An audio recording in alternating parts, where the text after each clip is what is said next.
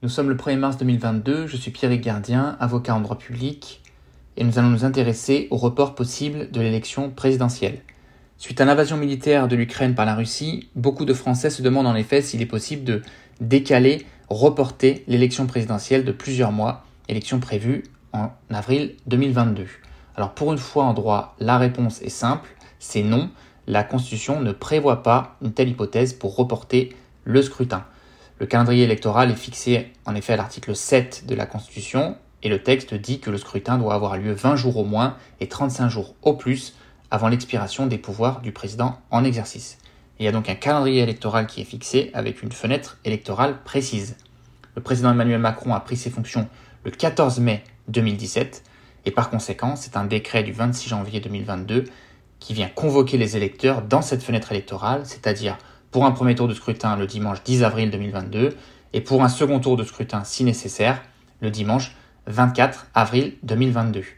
La Constitution ne prévoit donc pas que dans l'hypothèse d'une guerre, le report de la présidentielle puisse être décidé. Ce n'est pas une hypothèse possible de report de l'élection présidentielle.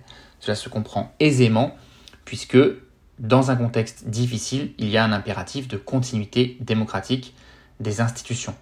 En revanche, la Constitution prévoit que si un des candidats décède ou se trouve empêché, c'est-à-dire s'il a par exemple une maladie grave juste avant le premier tour, le Conseil constitutionnel peut reporter l'élection présidentielle. Mais ce n'est pas le même cas de figure. L'hypothèse de la guerre n'est pas prévue comme une hypothèse de report de la présidentielle.